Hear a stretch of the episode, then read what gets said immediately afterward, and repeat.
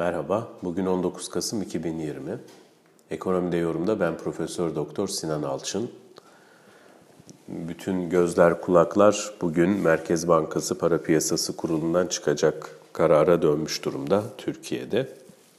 Bu arada Endonezya Merkez Bankası'nın da bugün faizle ilgili e, kararını açıklaması bekleniyordu. %4 olan faizi sabit tutması beklenirken 25 bas puan indirdi Endonezya Merkez Bankası. Genel anlamda da dünyada genişlemeci para politikaları devam ediyor. Çünkü pandemi diye bir problemimiz var ve bu pandeminin ekonomilerde yarattığı yıkıcı etkinin aşılabilmesi için parasal genişleme önlemleri alınıyor.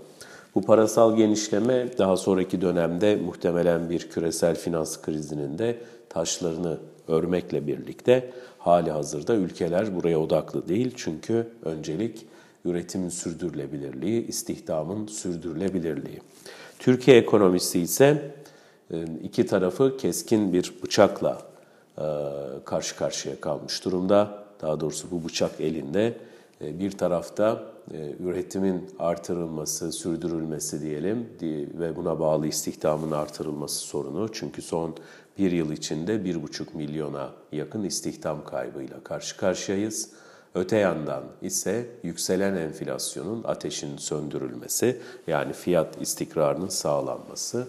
Türkiye Cumhuriyet Merkez Bankası bugün vereceği kararla ağırlıklı ortalama fonlama maliyeti olan şu an itibariyle 14.80'ler civarındaki faize, politika faizi olan bir hafta vadeli repo borç verme e, faiz oranını eşitleyecek mi, eşitlemeyecek mi? Buna bakılacak.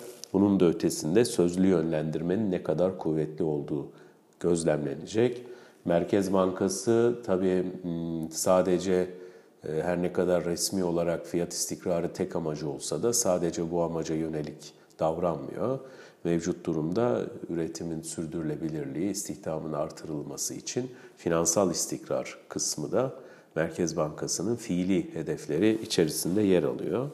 Merkez Bankası Başkanı değişiminin de yine e, beklentiler üzerinde büyük etkisi oldu.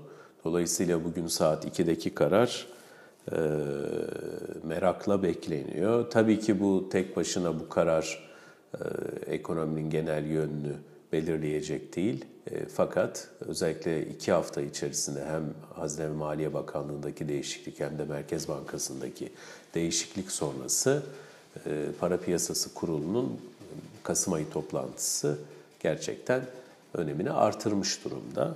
Önemli bir gösterge e, olarak karşımıza çıkıyor.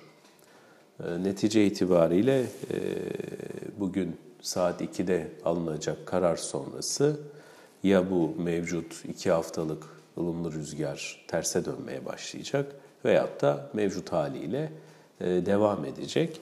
E, bir anlamda bunun da gözlemlendiği bir toplantı sonucu bekliyoruz. İyi günler. Müzik